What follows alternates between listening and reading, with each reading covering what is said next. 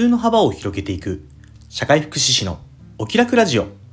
この放送は現役の社会福祉士で障害児子育て奮闘中のただが人と環境の相互作用に着目した発信を通じ皆さんの中にある普通の幅を広げ誰もがお気楽に過ごせる社会になるためのヒントを共有するラジオです。皆さんおはようございます。社会福祉士の多田です。2月28日今日の放送を始めていきます。よろしくお願いします。いやもうすぐね2月も終わるんですけど本当はね月に1回ペースで実は僕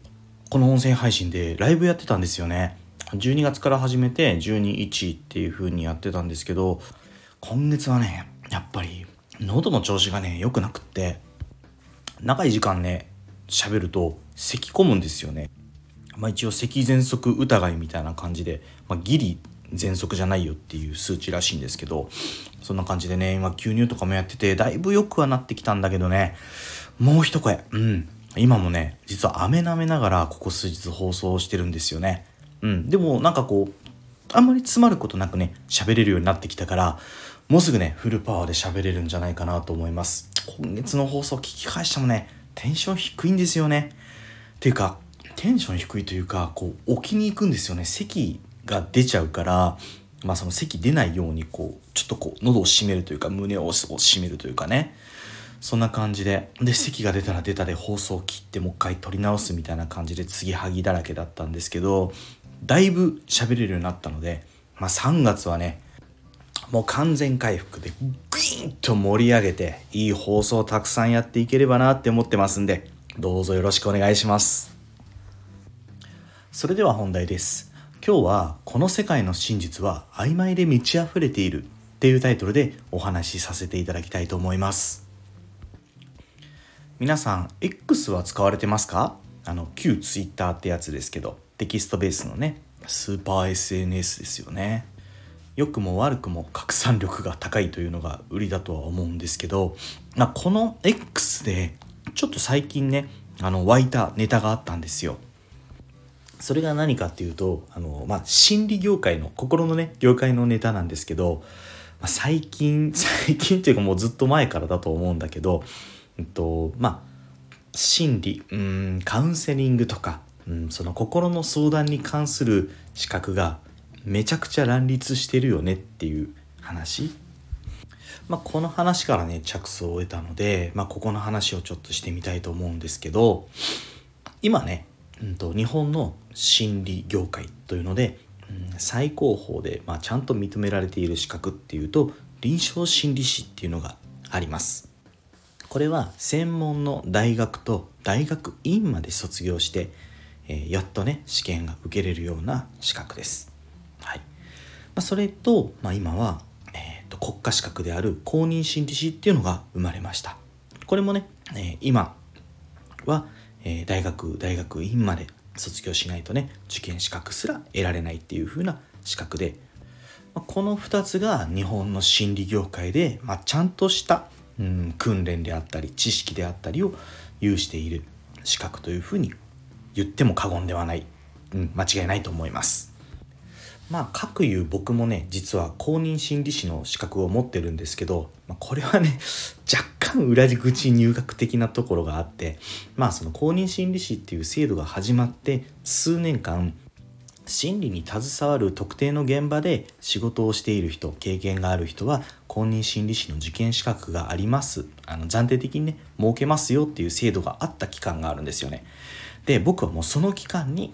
とまあ、滑り込みで受けたような人なので実際に心理の大学にも大学院にも通ってないからそこら辺のね、うん、知識量であったり訓練量で言うと全然、うん、本ちゃんの今ちゃんと臨床心理士と公認心理士大学大学院を出てる人たちと比べると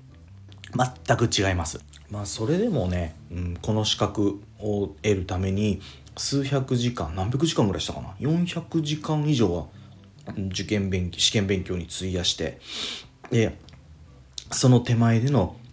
受験資格を得るための講習も受けたし、えー、資格を取ってからも定期的に参加できるね研修やら講習やらには出てます。あ、それに加え それにね引き換えですよ、まあ、世の中にはねなんちゃらカウンセラーみたいなのがねめちゃくちゃいっぱいあるくないですか？ね。ちょっとインターネットを探してみるとなんたら心理カウンセラー、えー、1日受講すれば資格取れますとか、うんね、何時間受講すれば資格が取れますとかね。まあやっぱりさ僕ですら思うんだからちゃんとさ4大に行って大学院まで卒業してさらに試験を受けて突破していったまあね臨床心理士公認心理師の人たちからしたら気分は良くないですよねこれって。まあでもね一部仕方ないところもあるんですよ。なんでかっていうとこうその資格に独占権があるかどうかっていうとこが結構重要なんですけどね。例えばうんとお医者さんとか弁護士とか、うん、で業務独占ってちゃんと法律で決まってるんですよね。要はその医師じゃないとこれはできませんよ。弁護士じゃないとこれはできませんよ。他の人はしちゃダメですよってもう法律で決められてるんですよ。それに対して、うんまあ、今回公認心理師とかっていうのも一応国家資格なんですけどこれはね名称独占。うん。なので公認心理師っていうふうに名乗っちゃダメですよ資格持ってない人が。っていう話なだけなんです。なんで業務に関しては独占してないのでなんちゃらカウンセラーも同じ仕事ができるっていうわけなんですよね。ただね同じ仕事ができるしていいよっていうだけでクオリティは全然違うじゃないですか。そりゃそうですよね。こう6年以上、うん、その心ということに向き合って研鑽し、ね、訓練を受けその結果手に入れた資格と4時間受講して手に入れた資格が同じことができるかっていうとそれ普通に考えて難しいと思いません？もし才能という点でその人のスペックという点で同じだったとして、まあ、大谷翔平だったとして、えー、野球経験ゼロのまま二十歳になった大谷翔平と野球をずっとしてきて二十歳になった大谷翔平がじゃあ今から野球始めますって言ったら全然結果違うと思いませんか？そういうことなんですよこれって。それでもなお謎のカウンセラー資格はまあ減らないというか増えてるというか、需要があるんですよね。まあ、一種資格ビジネスみたいなところもあると思うし、まあ、資格ビジネスでなおかつその資格を引っ提げて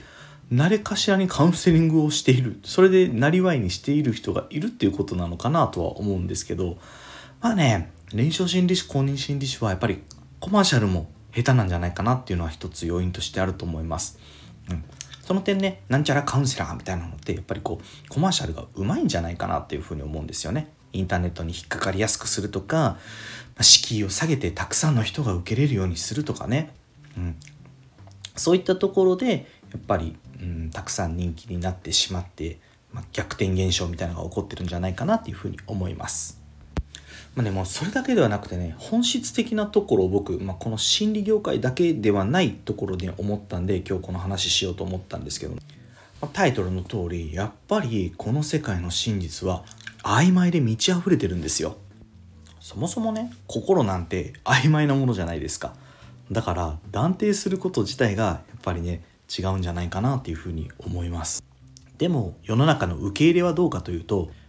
断定されることを好み断定していた方が目立ちやすいっていう傾向にあると思います。でもこれって心だけの問題じゃないと思うんですよね。体に関してもそうじゃないですか。医学だってうん。今最新の医療や医学はあるかもしれないけどそれが100%の正解なのかというとまだまだそうじゃないっていうふうにお医者さんたちもよく言われますよね。あとは経済もそうですよね。常に揺れ動くもの曖昧ですよ。何が正解か分かっていればとっくに分かっている人は大金持ちになってるしなんならみんな大金持ちになってるじゃないですか。ね。あとはまあ僕の仕事柄で言うと法の解釈ですよね。うん。これもね時代によって全然違ってくるんです。同じ法律なのに法の解釈が違ってくることによって昔あった裁判と今あった裁判で結果が違ってきたりすることっていうのもあるんですよね。皆さんの周りもないですか？こう突き詰めてやっていると意外と曖昧だなって思うことって。ね。そんな感じでね本当にこの世界は曖昧で満ち溢れてるんです。ただそれはダメっていうわけじゃない。曖昧だからこそ探求しようっ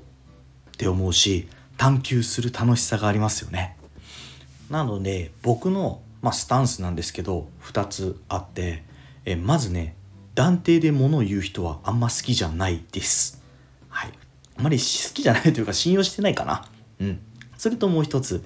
やっぱり曖昧で満ち溢れているからこそその